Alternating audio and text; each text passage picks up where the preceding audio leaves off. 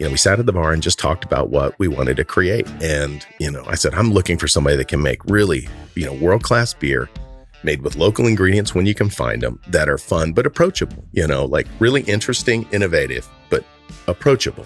And so Grant turned to me and he said, You know, you should never feel like you've earned a medal getting to the bottom of beer.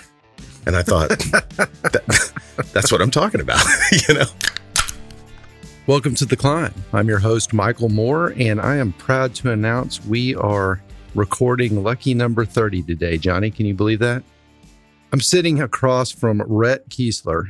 Uh, like me, he is a dad of daughters, true entrepreneur. I think he refers to himself as a uh, reformed banker by trade.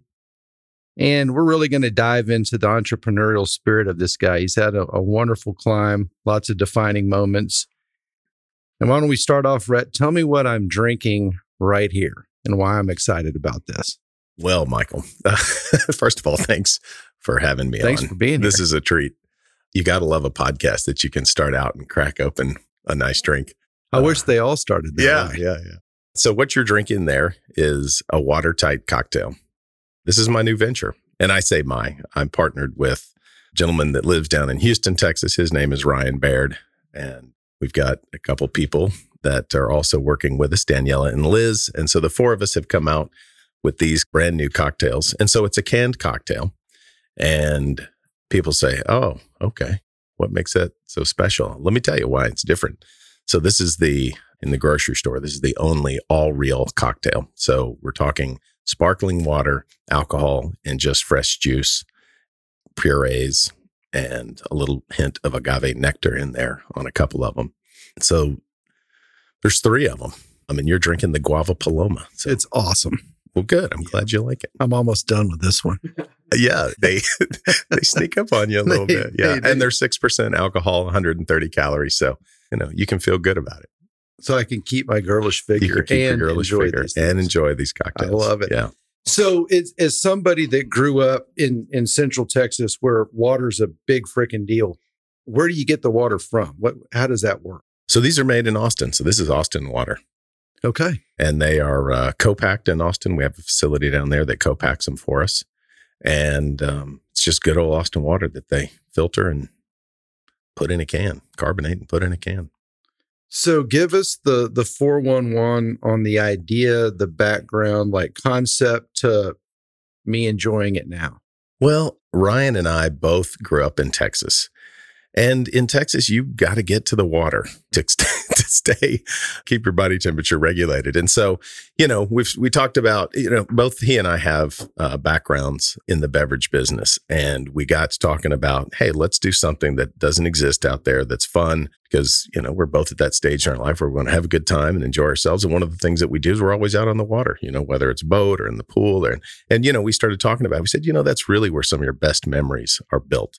Is you know, if you think about the trips that you made floating down the river, Right. or you went to some lake, or you went, you know, hung out at the pool all day somewhere, went to the beach, whatever it may be. I mean, that's where we have some of our best memories. And so we, you know, we're lamenting the fact that I came from the beer business, he came from the spirits business, and you know, we were looking for something that's kind of light and refreshing that you could take on the boat or take to the pool and you don't have to lug bottles of spirits out there or, you know, fruit, cut up fruit or juices or things like Mhm. that. And so we were just looking for something that was real, like you would make at home, but was convenient in a can. And so that's where we came up with this idea. You know, I mean, I know the vast majority of seltzers, for example, out there, you know, they all have different, both artificial and natural Mhm. flavorings and have artificial sweeteners on them. And, you know, just some people like that. But me personally, I'm not a big fan of the fake flavor and the artificial sweeteners and that weird taste that it leaves in your mouth. So we were looking for something that was just clean. And, you know, the funniest reaction I've had so far is somebody tried the guava paloma, one of my good friends, and he goes, you know, this actually tastes like uh, red grapefruit juice. And I was like, that's because it is, you know, you just Yeah, get yeah. that like, like surprise, like this actually tastes like grapefruit juice. Yeah, that's why. And talk about that for a minute because I think it's interesting. You're sourcing all of the different natural flavors from different parts of Texas. So that the, the grapefruit is South Texas. So uh, again, the, the in, in- see you you immediately went to it. You said natural flavors. Right. you know, these are like fruit juices. There's not, you know, natural flavors are an actual thing, Right. you know, that are made in a lab. Right. And the difference between, and that's a whole rabbit hole that's fun to go down. If you ever just go on YouTube and search for the difference between natural and artificial flavors, it's really fascinating. But these are just, we have sparkling water from Austin, we've got alcohol, and we have fruit juice and fruit purees. So we use lime juice. You know, this is not from concentrate Right, lime juice. So this isn't, this is off the tree. this is, well, I don't know about that. yeah but it's as close as you can get to off the Mhm. tree. It's the stuff that you're buying at the grocery store when you're buying fresh juice. It's not from concentrate, lime juice, orange juice, and Rio Red grapefruit juice. And this comes from South Texas, so down in the Rio Grande Valley where a lot of great citrus is grown. We also have we will use mango puree in the mango sipper. That's our other uh, one of our other cocktails. And then I think Johnny's about done with his. Too. yeah, Johnny on the spot on that one there. Sorry to use a bad to use a bad. Uh, But no, I, I mean, I think yeah. you're you're picking up on a something that that I've spent a lot of time thinking about and actually been involved in. You know, growing up in Central Texas and, and Dripping Springs, we were one of the first organic farmers. I know I've listened to that podcast and I find yeah, it we- fascinating. We, talked a lot about it with with the Yeti Boys, uh, Yeah. another you know genius brand, right? But They've done all right. they've done all right. But that that that misnomer that people would throw around about really what organic is, or biodynamic, or fresh, or farm to table, is like there's the reality of what it really is, and then there's the marketing of it. So demystify or demyth really what you're doing here and why it's different. you know it's it's really funny because we'll tell people like this is an all real product or made with 100% real ingredients and you just kind of get like a nod Right. you know i was i was really hoping for the oh my god thank you Finally. finally Yeah. someone has made this all real product but you just realize that how convoluted our vocabulary is when it comes to what's in what you eat and what you drink Mhm. and this, you know, I always tell people, I'm like, just read the can. It's on there. We have the FDA label on the can, and that's exactly what it is. And it's like water, alcohol, lime juice, orange juice, you know, in the margarita, for example. Mhm. And, you know, that's this stuff comes in a drum. Like, well, it's actually multiple. They put it in a bag, which goes in another bag, which may even go in another bag. And then it goes in a, they tie it up and then they put it in a drum and they ship it to us. And it's not from concentrate, it's the juice, it's cold, and we mix it in with, uh, you know, our recipes. That's awesome. You know, you mentioned the the passion for water and with the real probability that our daughters will listen to this, I am going a little bit out on a limb here, but in high school, we discovered, you know, New Braunfels and the river down there. And that was a whole lot more fun sometimes than an afternoon full of classes. And the big drink back then was Zima. And it's it was so terrible and gave you the worst headache. But that's kind of what we had access to. So thank you for, you know, the next generation not having to drink Zima. This Well, is a hell of a lot uh, better. Well, thank you. We're we're doing our best. So obviously before Watertight, there was a another beverage company. And that's actually how we met down in Granbury, however many years ago. That was probably yeah, Nine years ago. yeah, yeah. 2011, 2012, somewhere in that area. so before we continue kind of down the path of, of watertight i think it's it's always important to talk about kind of how you got there first so before we go all the way back to age zero through five and growing up in singapore let's just start with granbury texas kind of your home roots your home base and that idea to get out of the corporate world and get really entrepreneurial with your dad and start there Well, to dial Granbury into the equation properly, I have to say, up until that point, I had been in the finance world. And so I had done stint in, as an investment banker, and I can go into that if you'd like. But, you know, I'm sitting up in Toronto and I was working for a hedge fund up there. And as you guys know, this is 2008 and the market was going crazy. People were going out of business left and right. And so at the time, I had been providing financing for kind of small to mid-sized businesses that needed capital, special situations type stuff. And as you guys know, that's not real liquid. You know, when you loan them money, you don't get it back the next day. So the industry was changing and the amount of the pool of capital that I had to lend out was growing, was uh, shrinking very quickly. And because of, you know, the illiquidity of it. And so I said, okay, either I've got to go back on the other side of the fund that I was working for and do I won't get into all the details there, but basically much it was transactions that were much more liquid, dealing with public stocks and bonds, or it was change. And I said, you know, I thought about it hard. I think I had experienced one too many dark winters in mm-hmm. Toronto, and there's nothing wrong with Toronto. Right. The 30 minutes of summer that they have is wonderful. It's truly great. Don't be taking a nap when it happens. Yeah, watch that watch that clock. No, it's a great city. It really is. But anyway, we wanted to move back to the states, and I got to get. I had to get back to you know hot, and you know that's where I thrive. And so we moved back to Granbury. So that's how I got back to Granbury. And my dad, he uh, Ron Keisler, he was a uh, oil and gas man for like 30 years with Marathon Oil Company, and that's what took us all over the world. So if we get into that today, you'll Yeah. know why we were moving around, you know, every few years. And he and I, given my finance background and his oil and gas background, you know, we really looked hard at putting together an oil and gas deal. And this was during the unconventional play, kind of the Eagleford Shale and some of the, the new exciting drilling, uh, horizontal drilling plays that were going on.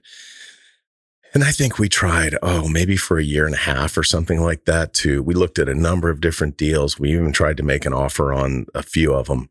And I think oil was about a hundred bucks a barrel and people just weren't in a big hurry to sell. And so th- this is, and it's so frustrating, you know, waiting on people to get back to you. And, you know, I've always had this entrepreneurial bent, uh, bent and a friend of mine, a doctor there invited me over to homebrew. Mhm. And I remember doing that for the first time and the smells and the whole thing. And I, you know, I'm, uh, we can get into this, but like when I find something that's interesting, I'm a curious person by nature. And when I find something interesting, I go down that rabbit hole a lot of times, uh, often to my wife's chagrin.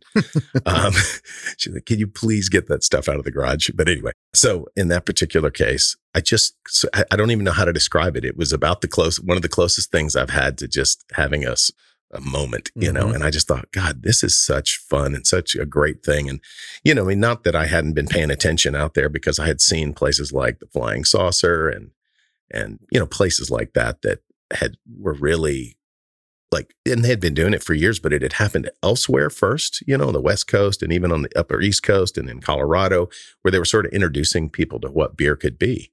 You know, we grew up with light beer, you know, for the most part. And I had just kind of been watching that. And I had, after I went on this homebrewing venture with uh, my buddy that night, you know, I said, Hey, dad, let's go check out the homebrew place. I'd love to learn how to brew beer. So I went down to Austin Homebrew with my dad and uh, we drove down to Austin. I don't even know why we were there, but we went to Austin Homebrew.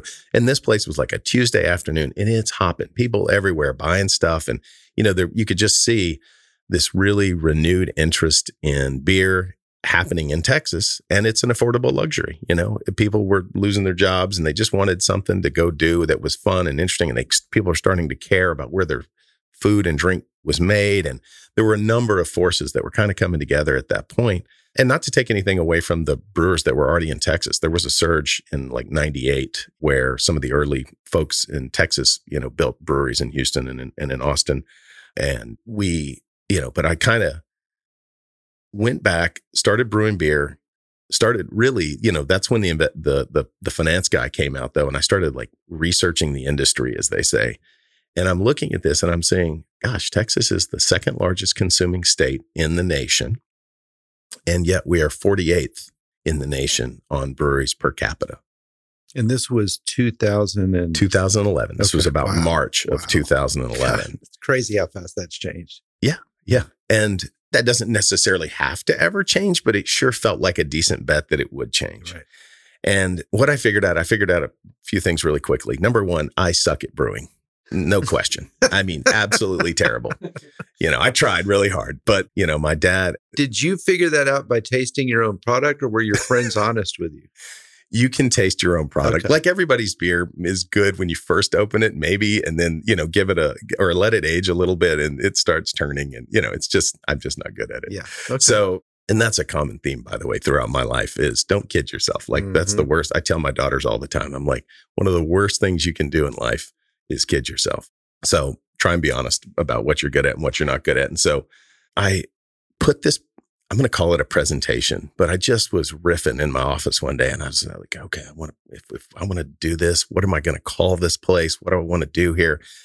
And I remember I built a PowerPoint presentation and called it Revolver Brewing. I just love that name. I thought it was a little edgy and I just love the revolver, the old, old revolver as a symbol for sort of kind of self-determination and a little bit of Texas independence. And, you know, that was, that was kind of why I was first drawn to that. And I put a pitch together, if that's the way to describe it. And I, uh, my dad and I had gotten a little office, rented a little office there in Acton, Texas. Yeah.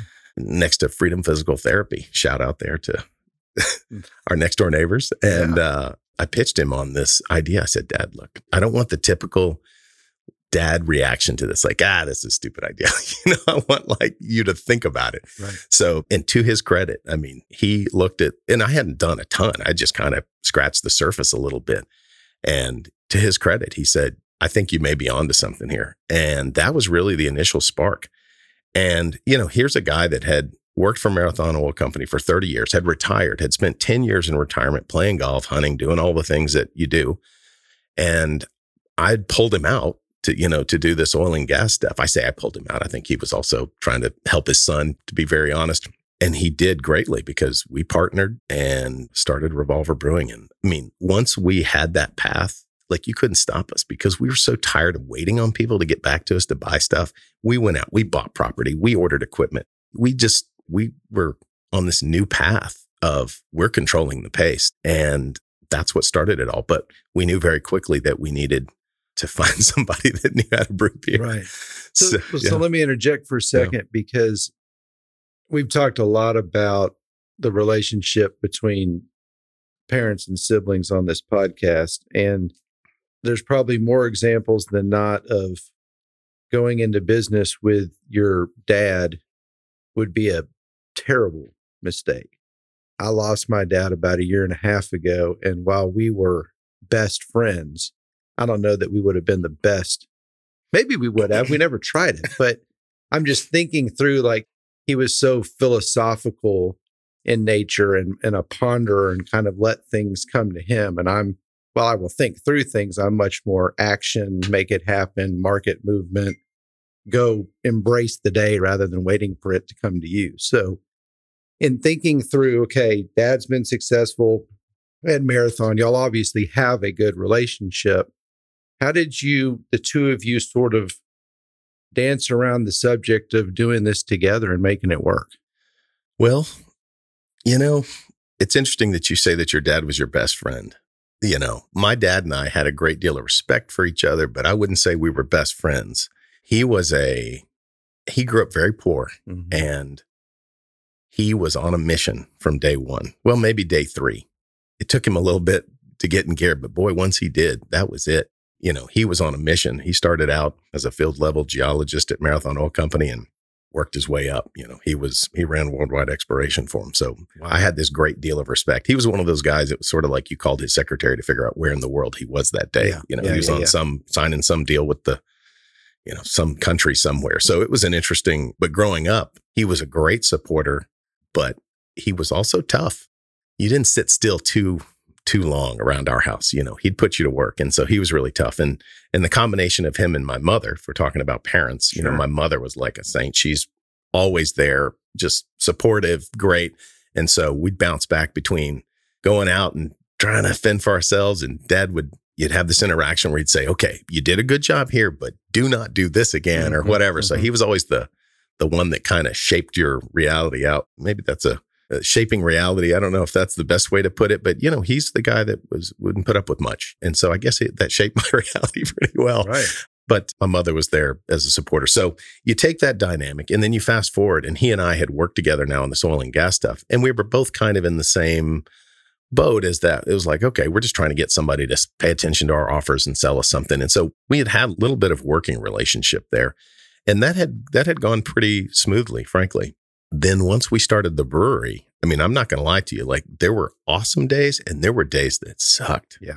I mean, I used to joke. I said, look, if you look over at the brewery, if you see the roof coming off of the I beams, that's Ronnie and I going at each other. So, you know, we had, uh, you know, and then we, and, and really, I mean, we had some knockdown dragouts. I mean, nothing got physical, but it was pretty tough a Yeah. few days, Yeah. you know.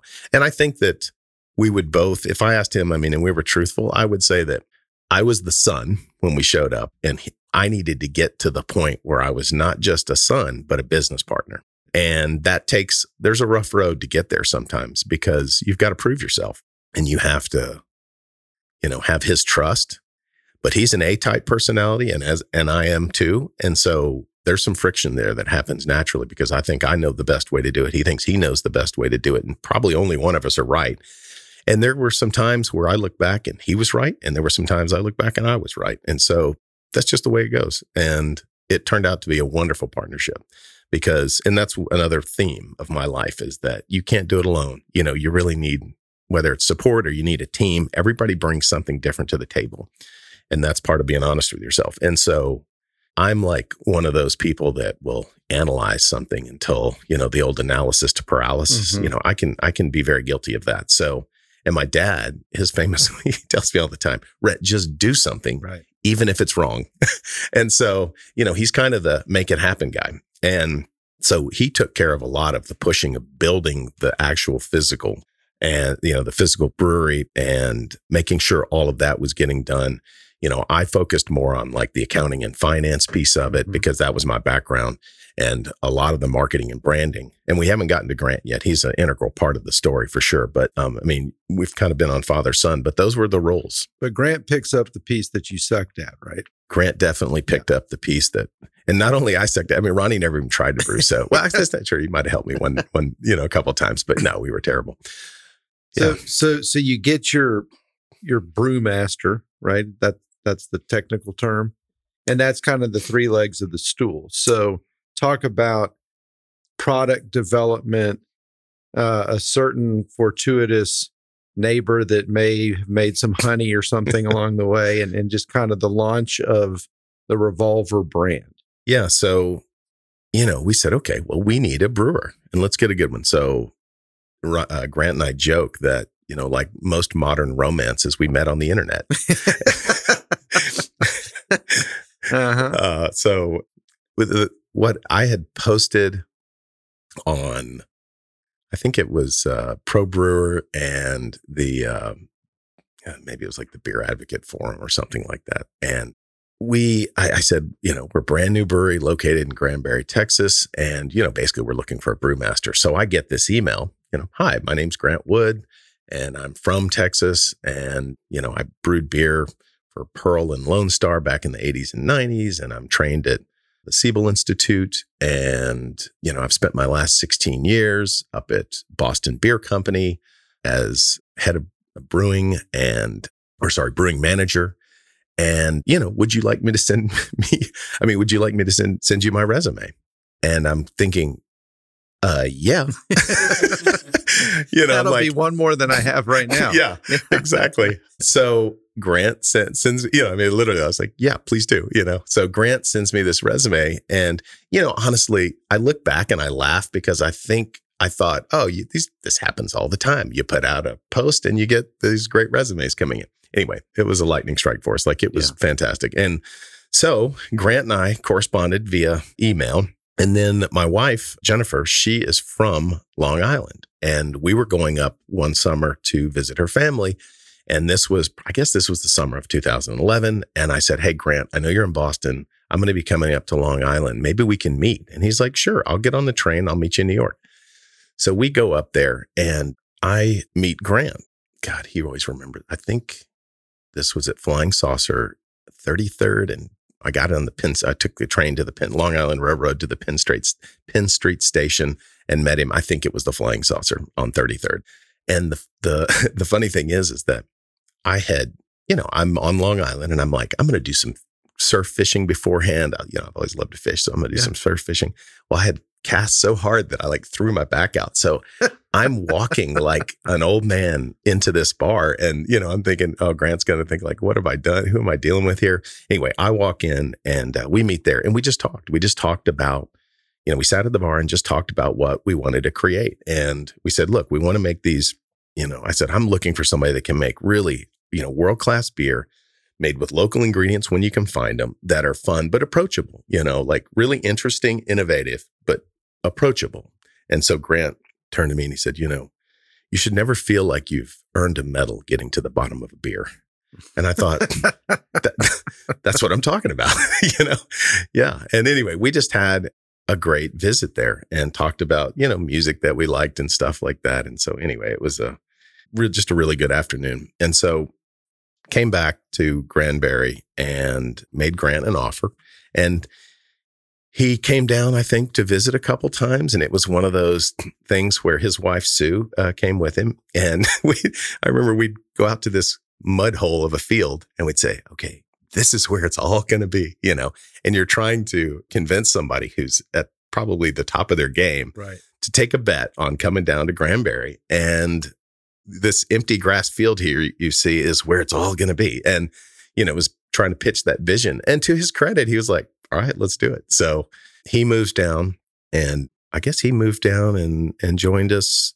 I think he started like January 3rd of 2012. And he's there. And we bought this property that was a house. It was a single family residence and it had a it was a dog kennel groomer place next to it. Okay. And we I say we. I think my mom, Doris, led the charge. Like we had to clean this thing, and we cleaned it. I think for about a month because you know there's dog hair and everything Yeah. else in there. And we took this thing almost down to the studs, cleaning it, and got it ready to go. And Grant moves in. I had b- bought a small system to start brewing there, and we're brewing beers on the small system. And you know, word gets out in the neighborhood, like, okay, here's a property. What's why are all these cars coming over here? You know, because we're out in the country, Right. and what what are they doing over here? And we get a Some- knock. Some we get a people knock on the call door. Country folk friendly, and others might call them nosy, right? Either way, they want to know what's going on. Either way, Yeah, they want to yeah, know. yeah, they want to know what's going on exactly. So we got a knock on. I don't actually. There's a guy that shows up, and I'm dad. I wasn't there. I don't know what I was doing, but dad. The guy comes up and he says, "Hey, I've got some buckets of honey in my truck here, and I'm a beekeeper. I live down the road, and this honey is crystallized, and I don't feel like messing with it. Would you guys want to make a beer out of it?" And Dad's like, "Hang on, I know the guy to ask, so hang on." So he marches him in there and says, "Grant, this is the guy you got to talk to here." So uh, Grant, to his credit, says, "Yes, you know, we'll take that honey." And you know, I mean, I saw it there in the bucket, and it was crystallized, but this nice red, orangish color honey. And uh, I'm sure they they had a U pick down the street, so it was all you'd go out there, and the kids would pick strawberries or peaches or whatever it was. with these bees, that's where they hung out. That was the that was his place. Uh, Fall Creek Farms was the name of it. So Grant started thinking about, you know, what beer can I brew with this honey? So he made a wheat beer from it, but he had made this dessert when he was in Boston. It was a party. I think that he was he was leaving town and somebody had thrown a party and it was one of these things where everybody brings a dish. And he had brought this blood orange sorbet dish with some spices on it and some honey drizzled over the top of it. And that's what he thought of when he saw the honey. So he basically made a blood orange and honey with some spices. I cannot name those here, but some spices in there. Right? And that became blood and honey. And it's a very weird recipe that Grant came up with. And that beer absolutely built our brewery. Yeah. I mean, it just absolutely took off for us. You know, I'm just sitting here going down kind of memory lane of call it my beer drinking career or whatever you would. Hopefully that hasn't ended. No, no, no, no. Okay. I, I would say it's it's been refined. and you know, I just think back, like, I mean, obviously we talked about Zima and some bad choices in high school, but you know, eh, once I became of drinking age and I could do this responsibly or at least legally, you know, you had all the name brands out there, but then things started kind of sneaking into my radar, like Sam Adams or Shiner, you know, Texas beer, or my dad loved Sierra Nevada Pale Ale. Mm-hmm. And so this whole new world of like kick ass beers started getting on my radar. And then to your point, like seeing that buzz down in Austin, you started seeing kind of these communities almost pop up that were just, they weren't peddling hard alcohol. It was like beer and good food and a good time and like this community and just hanging out. And lots of successful people would tell you timing's everything, but like you guys just nailed it on the timing where it wasn't this hardcore beer, you know, that had this like super hoppy taste that hit you in the face. And that was the difference maker. It was like this smooth honey tasting beer, you're like, holy shit, this is really good. And versus those kind of harder ones where I definitely want one and maybe even two, but I'm going to struggle to have like it was a, an all day drinking beer that was just wonderful. So, did you kind of know you had you know something special in a bottle at that point? Like when when did you guys go? Oh man, this is this this could be big. Yeah. So first, I think I have to say, like Grant knew when he got there, he was not going to be in a race for the hoppiest beer. Like that was his. I'd like to say Grant at his, you know, is kind of a chef at heart. And you know, he, he, just he saw a lot of people doing really hoppy, and he said that's not the direction I want to go. And I said, fine, let's you know, show us what you want to do. And so I would say that like from just a a direction, Grant knew that early on that that's what he wanted to do. And don't get me wrong, we caught some flack because we didn't have a hoppy beer for sure. a good, you know, I don't even remember what it was, year and a half or something like that.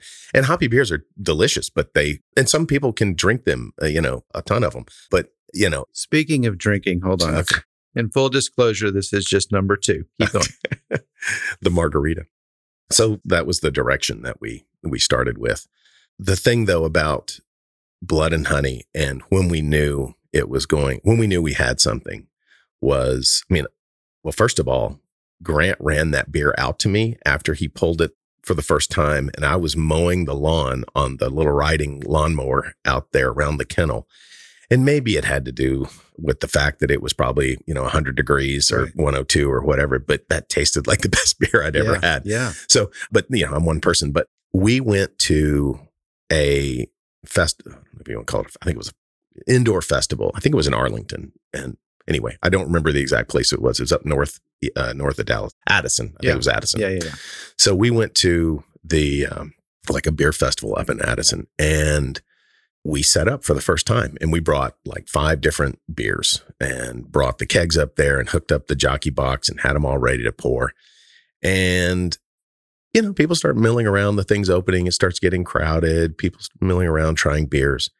And all of a sudden, you'd see our line just getting longer and longer and longer. And for a brief moment, I kind of stepped away because I wanted to go try another beer that I'd seen on the way in. So I'm walking over there real quick to grab it. And I hear people talking on the way. Hey, have you tried Blood and Honey? New new brewery, Revolver Brewing. You got to go. And so I heard Blood and Honey a couple times on the way over there. And I thought, okay, this is interesting. So I book it back to the table because I can't leave very long because we got a long line. But our line was like 50 yards long and four people wide. And we knew at that point because people, you know, you you pay your fee and you get a punch card or whatever, and you only get so many. They're coming back over and over, getting the same beer. Well, you know, if you're getting the same beer, you know you've been ordered over and over again. You know, you've got a hit there, it, you know, and that's where it all started. And then a guy by the name of Scooter Hendon uh, wrote an article and another guy, Tony Drury, who's this just awesome individual, picked up on it. And, you know, I guess it just was a great thing, first of all, that we had this wonderful experience at the festival. Scooter writes an article. Tony Drury starts tell, talking to people about it. And it was like, it just takes a little bit of spark to get the mm-hmm. fire started. And then, you know, we would attend festivals after that. And you just, you know, just kind of grows very quickly. It's amazing how fast word of mouth takes off. Do you think if, I mean, back to the sort of timing comment, you know, if you had been three years later or two years earlier, would you have, I mean, was it that specific? You just hit it with a market that, back to your earlier analytics of like how far behind Texas was in that game, you just found this like extra ladder and extra gear because of the blood and honey? Or do you think it, it would have done that if you had been three years later? If I had to choose, I'd say it's a lot, it was a lot harder to do three years later. Mm-hmm. There was a group that sort of came out around the same time Revolver Brewing, Deep Ellum, Lakewood, Peticolas. Right. These are all coming out about the same time. I think Deep Ellum may have been a year year ahead of us, but it was all about the same time. And three years after that, you know, we had all had established beers in the market. And not that there wasn't room for somebody to come make a name for themselves, but yeah, I mean, when it first started, I remember I'd go just talk to people and they'd say, I'd say, yeah, we're building a brewery. And they'd say, wait, what? Mm-hmm. Yeah, yeah, we're building a brewery. You're going to make it yourself, like here, out here in the country? you know, it was like almost unbelievable. and it was exciting and interesting. And, you know, fast forward and, and now look at how many breweries are out there. Right. And that's not a big thing. You know, it's not that big thing that it was. But I think, you know, I've, I don't know if I'm right in this, but what we saw or what I felt I saw was that was sort of like you either had to have a certain, you had to reach a certain amount of scale that you had the momentum and the size to sort of be a player at a larger size in the market, or you took another business path and you said, okay, we're going to own this, you know, our neighborhood. And so it was easy to be, I'm not going to say easy because none of it's easy, Mhm. but your business model was either I'm going to be, you know, the brewer for this neighborhood and you know, it's usually a small business and it, the person that's brewing the beer is usually the owner and they're right there. And, you know, we had a different business model. Ours was build a regional brewery. That's what we wanted to do. I mean, really, we just didn't want to lose our ass, but that was after that, it was build a regional brewery. Right. That was the second thing we wanted to do. So, you know, in thinking about all the the entrepreneurs that are out there like you at that point in their career, and this happens in every single business across every single segment across every part of the world. At some point, right? You're either in the way or you're desirable enough where the bigger company says, Oh, I, I want that market share. I'm, I'm coming down and I'm buying these guys. So, talk about kind of how that process played out and how you instinctively knew. And now you've had time to reflect, right? On, yeah, this is what we need to do next. Yeah. So, I mean, I think what, what happened was, is we created this beer, blood and honey, and it really started making waves in Texas because we were, frankly, for our tap to go on, usually somebody else has had to go off. And so whether, you know, a lot of times if they're, we, we never targeted any, anybody's tap in particular, but I didn't care whose it was. I just wanted one. And so I'd say, give us the worst performing tap you've got in here. We'll, you know, we'll do better. You know, and if you do that enough, I think it starts to get people's attention because they're seeing a dent in their business and either in a defensive move or being proactive. And they say, look, we see the way that the winds are blowing and craft beer is really a thing. And, you know, we want to participate in that. And I think there's a truth in that as well. For whatever reason, I just got a call from a guy that I've known since we really started. And he said, Hey, would you be interested in taking a call from Miller Coors? Mm-hmm. And I said, Sure.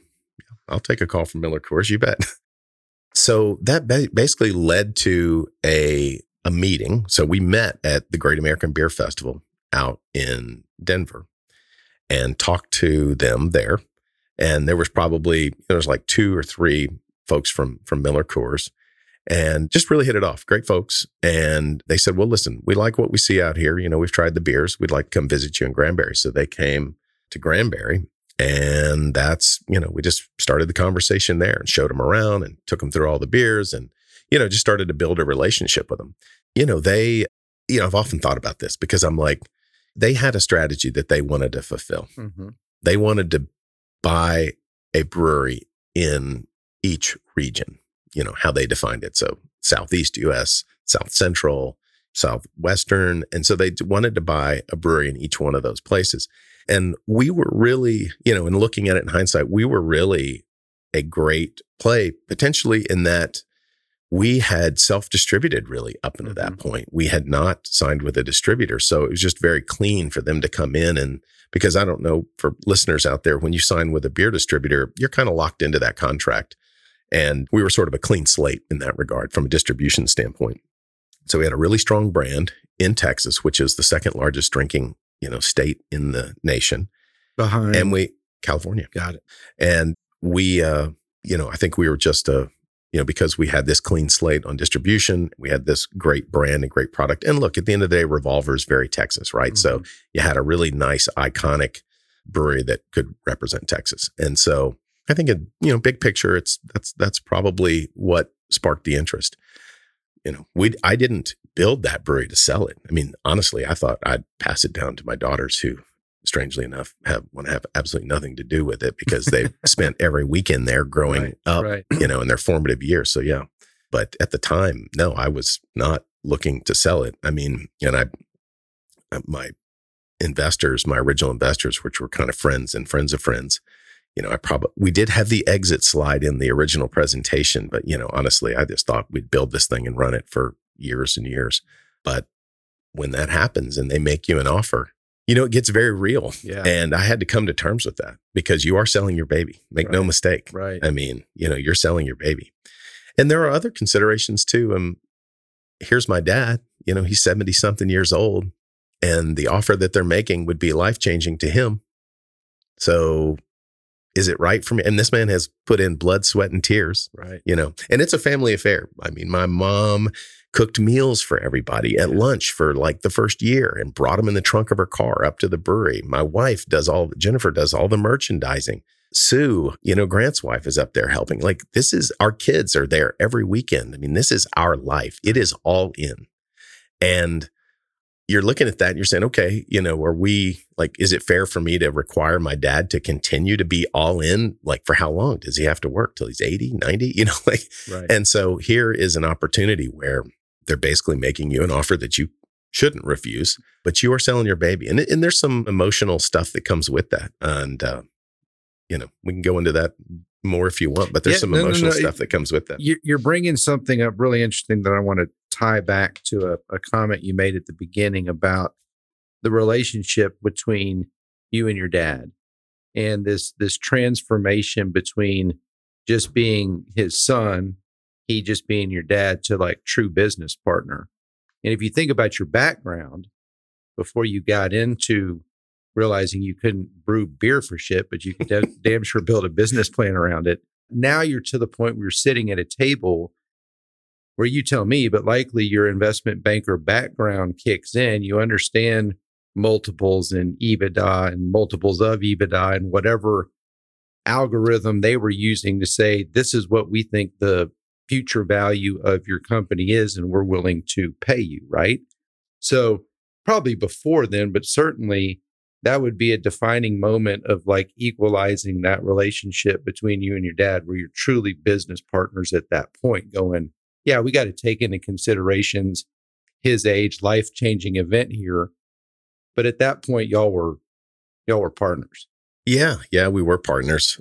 And, you know, you realize how much you rely on each other. And you also realize that without him, you know, what am I, you know, and, you know, Grant was looking potentially at retiring and not too long from then. And so, you know, it was, it was sort of like, how long do you want to make a run at this without these two individuals that have been so key? Mm-hmm. and you start thinking about that and you realize that you know and, and also yes the investment banker piece you know i had been there in those settings before so i also understood and i think dad understood this as well. I mean i remember him saying saying specifically you know it's not often that things come together in a way that this type of an offer is made to somebody that has not been in business but 4 years. I mean that's very rare but it was just sort of the stars aligned in that regard.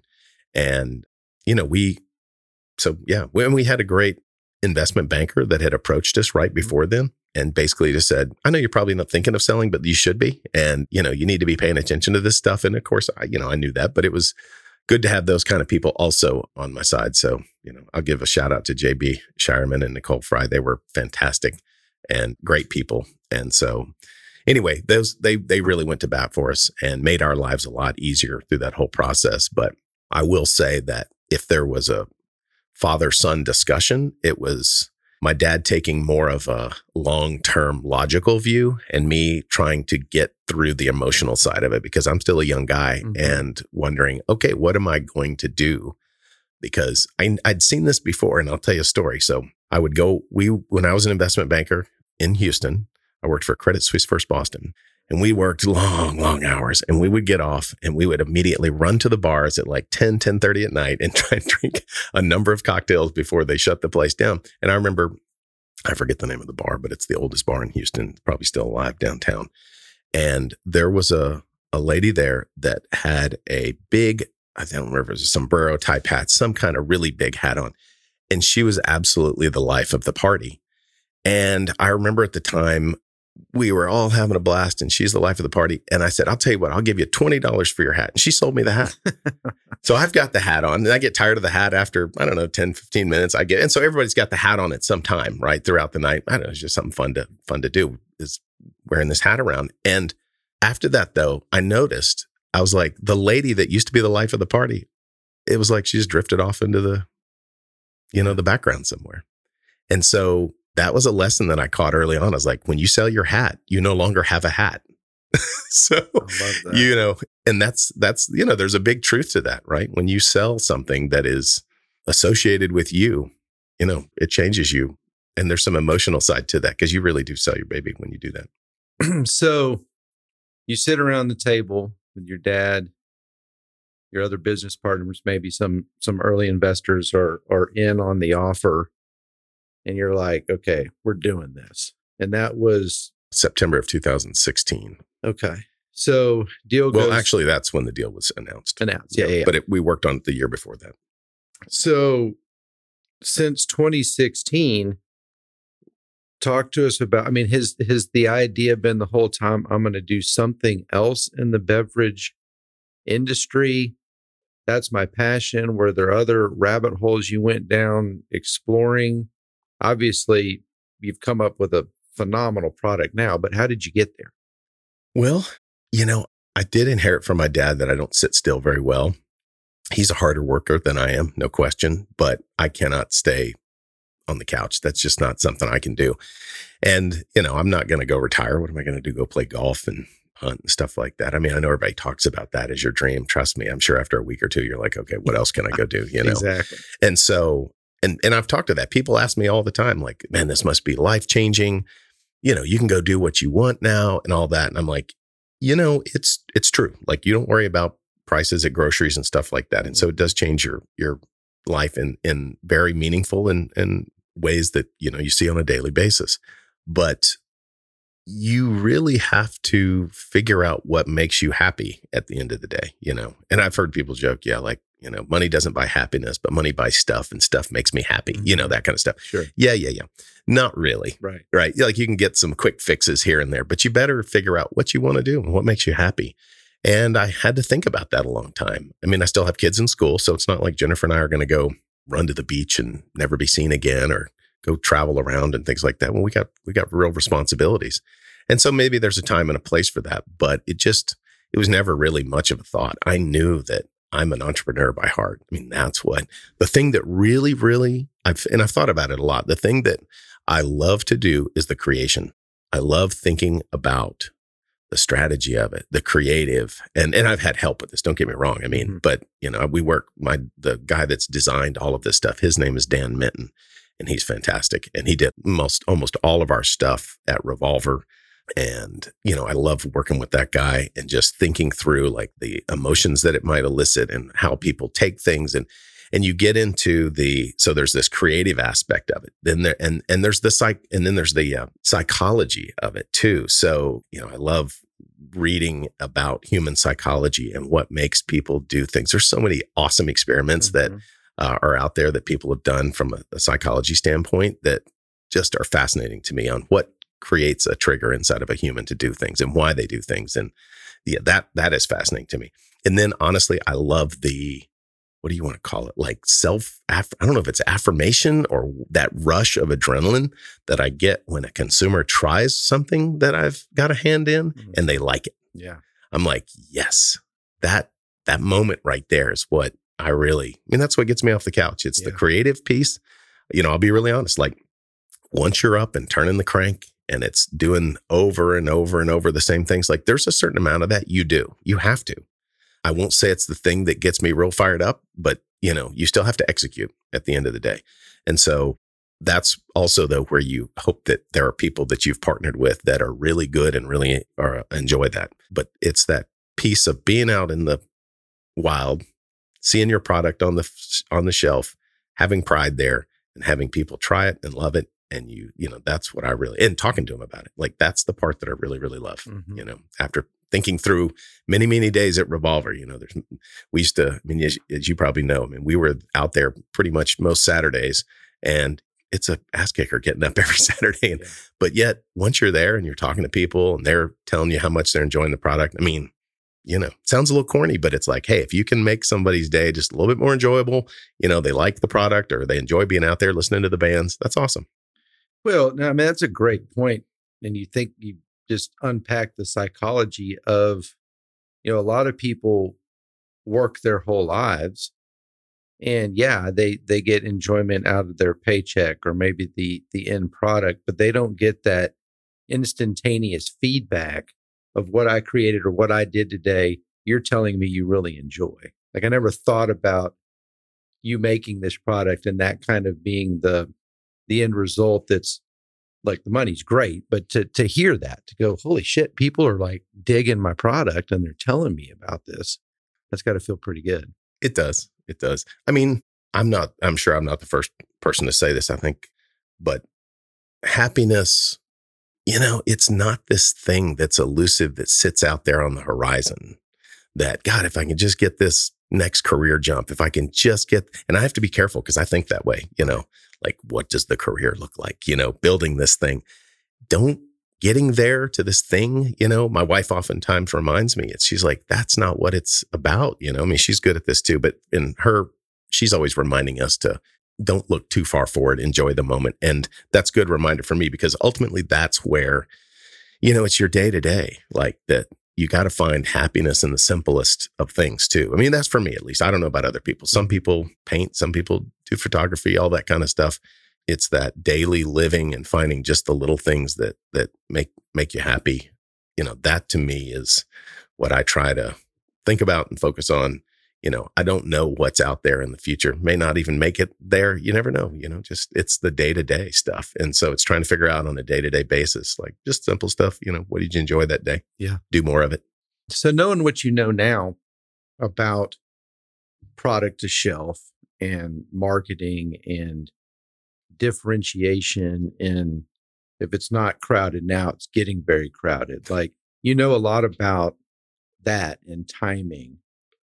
Yeah. How do you feel about the position of this product and where it is and sort of the noise of the market? I mean, I feel like every time I go to the Spec's or the grocery store, there's some new drink that you need to try that's got an alcoholic, you know, content to it. So talk Yeah, about that. i mean i think anybody will will agree that it's tough right now to stand out you know i mean when you think back to when we built revolver and we're coming out with these beers you know there were beers on the shelves back then but there were there weren't near the local breweries back then. So you really you know were out there in with you know not a ton of competitors that were kind of like you and people understood that difference.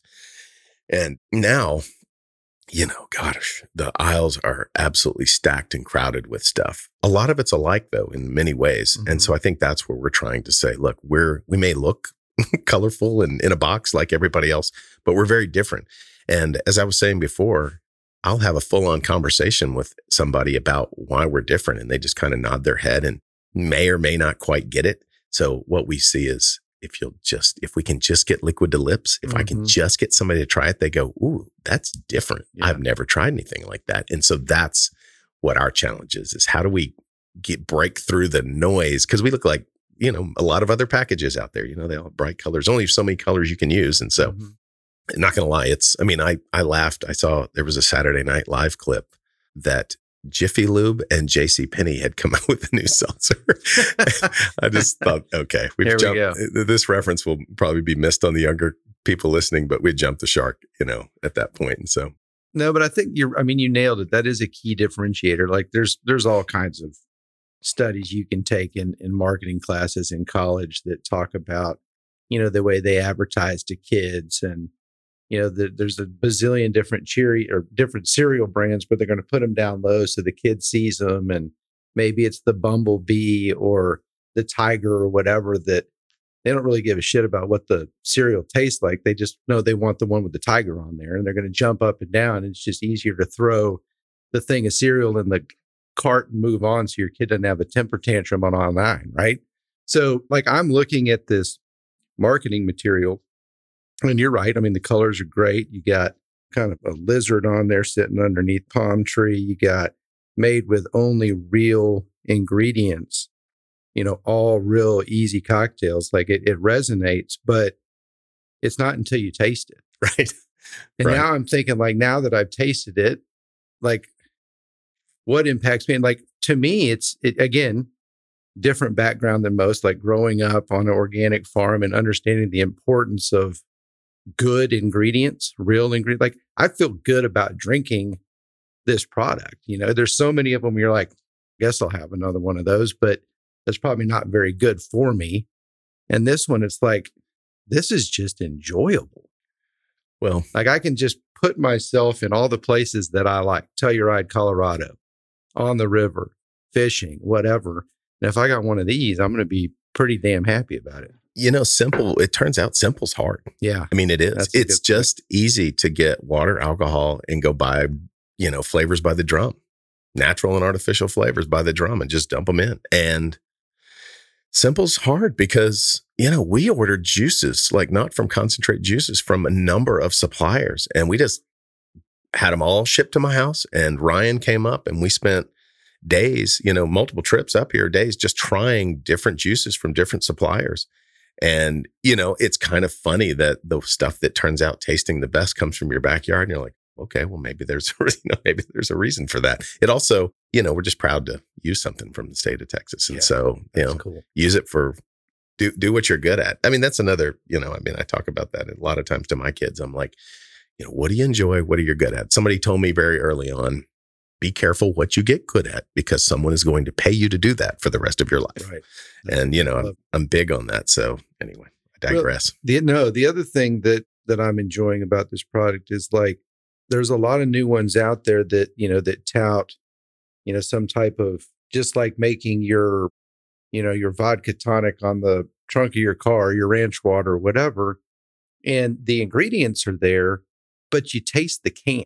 Have you ever noticed that? Like, like they they nailed the the type of ingredients, but when you're down to maybe halfway through, it's like the taste of the aluminum can comes out in the product. At least to me, maybe I'm just weird, but this this Yeah. doesn't do that. It's like it's the natural product. all Well, the way as as liquid warms up, you often that bouquet or whatever you want to call it, that palette that Yeah. opens up as well. So if there's anything in there, like I mean, it's probably I don't know if people know this or not, but a lot of times when you're dealing with certain alcohols, they'll use a masking agent because mm. they may not taste as good naturally, and so they'll use a masking agent, and they can. You know, I don't claim to know exactly what they do, but when you speak to people that do this for a living, they say that, you know, it's really interesting. It's like it doesn't taste that way. Like, you know, if you taste it by itself, it tastes one way, but then once you put it in a drink, it makes some other taste go away, which is really weird to me.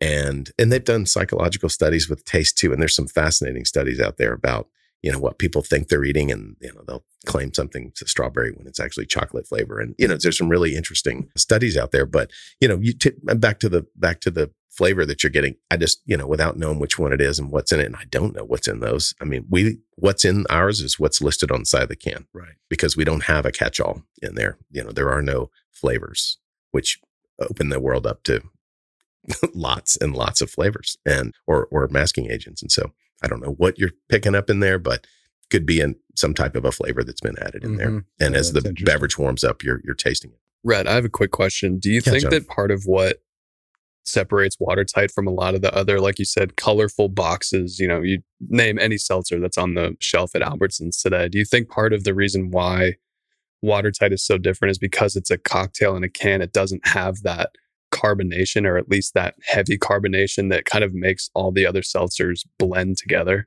Yeah, it's interesting that you pick up on that. That lower carbonation is on purpose.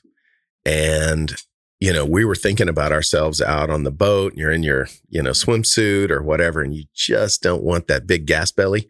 And so it's like we wanted to go lower carbonation. And the other reason is, is that we wanted to mimic a cocktail. So it's a lot of times if you're making a cocktail at the bar and, you know, you hit it with seltzer or something like that in there, fizzy water, that effervesces some.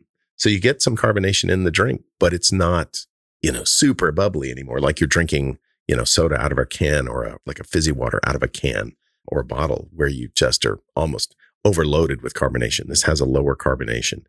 And we have had it described as people will say, God, these are like crushable. And I love that technical term, crushable. you can, you know, you, I think you said it earlier, you got to be careful with these because they're lower carbonation and they're, you know, they, they're all real.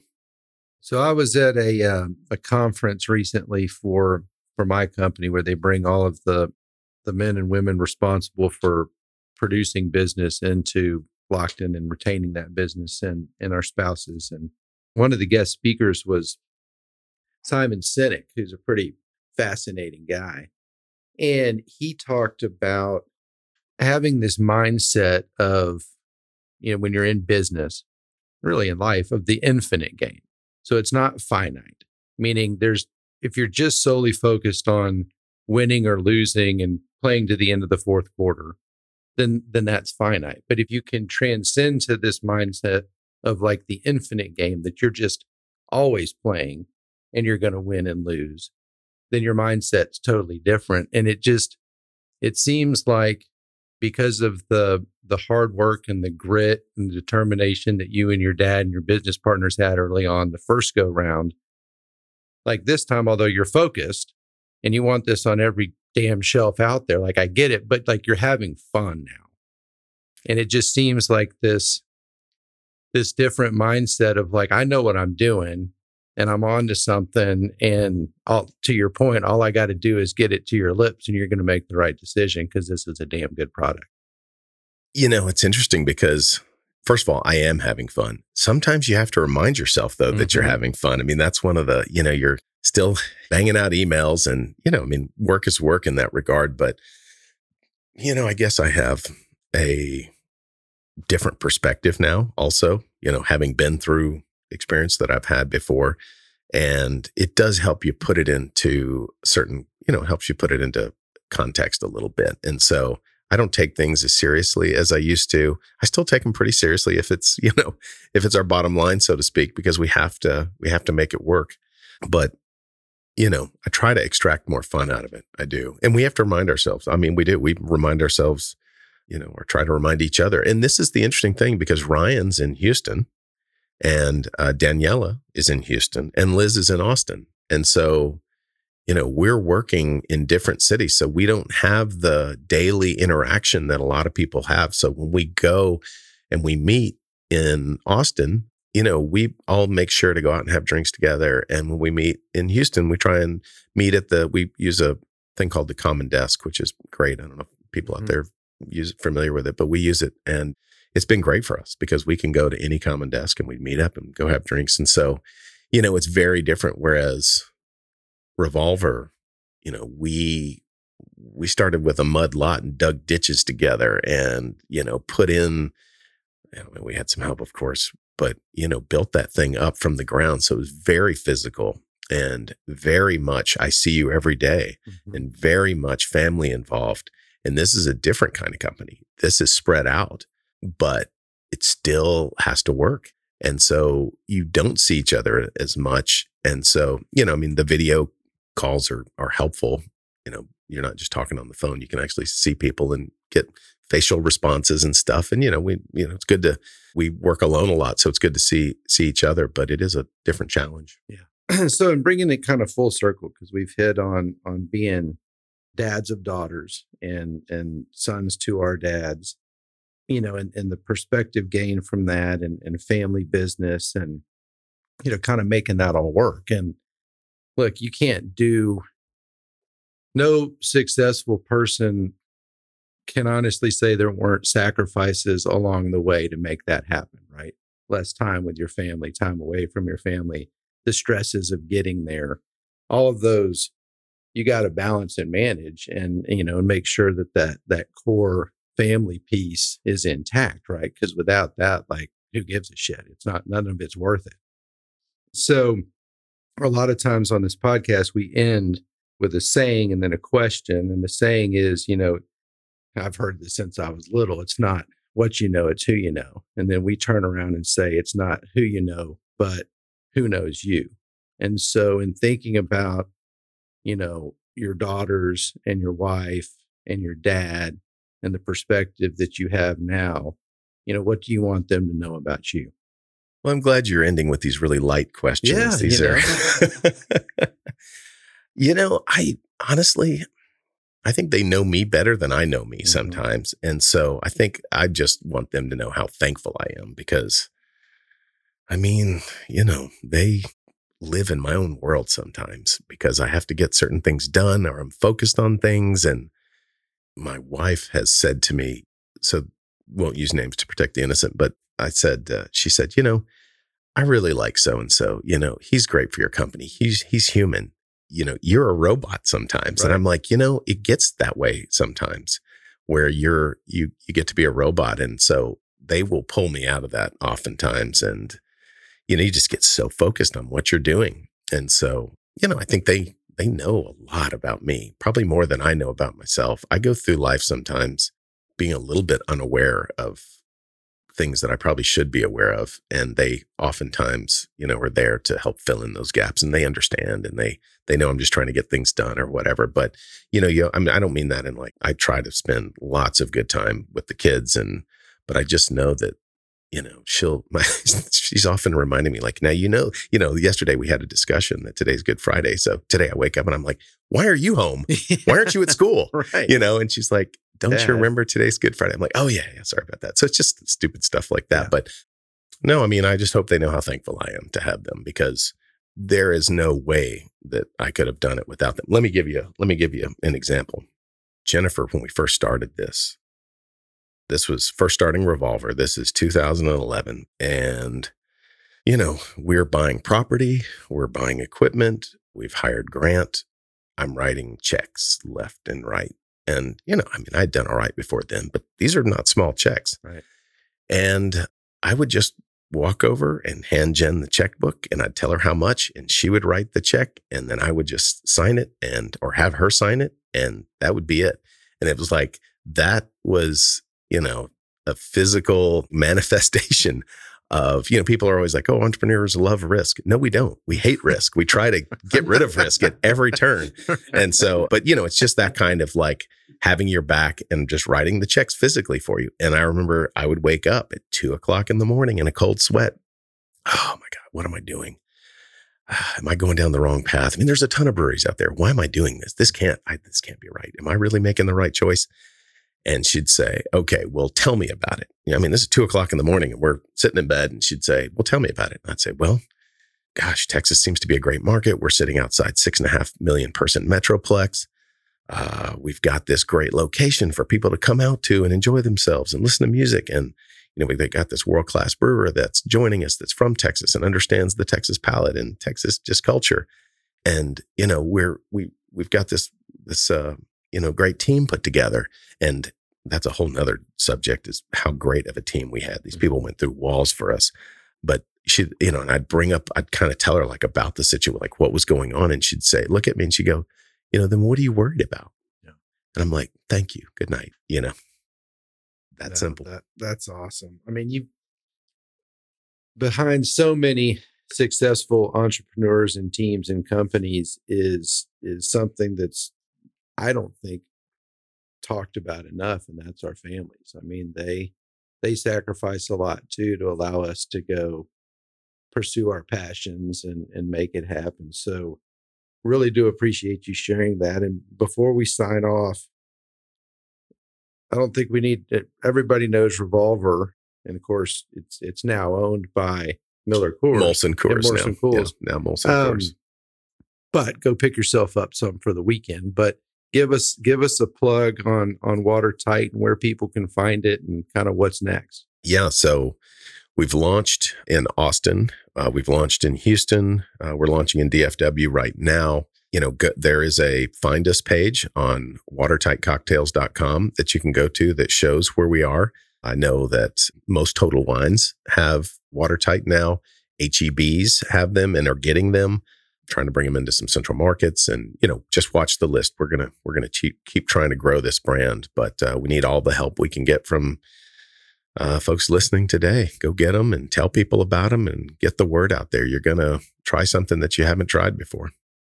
Well, Rhett, thank you for joining us on this Good Friday. It was wonderful to sit down and visit with you, and uh, it's just to be amazing to watch where this company goes. We really appreciate it. Well, thank you guys for having me. Thank you for the time here today, and I really enjoyed talking to you. Thanks so much for tuning in to this episode of The Climb. If you enjoyed the episode, please consider subscribing. And if you know someone who you would think would enjoy the podcast, feel free to share this with them. Thanks again, and we'll see you on the next episode.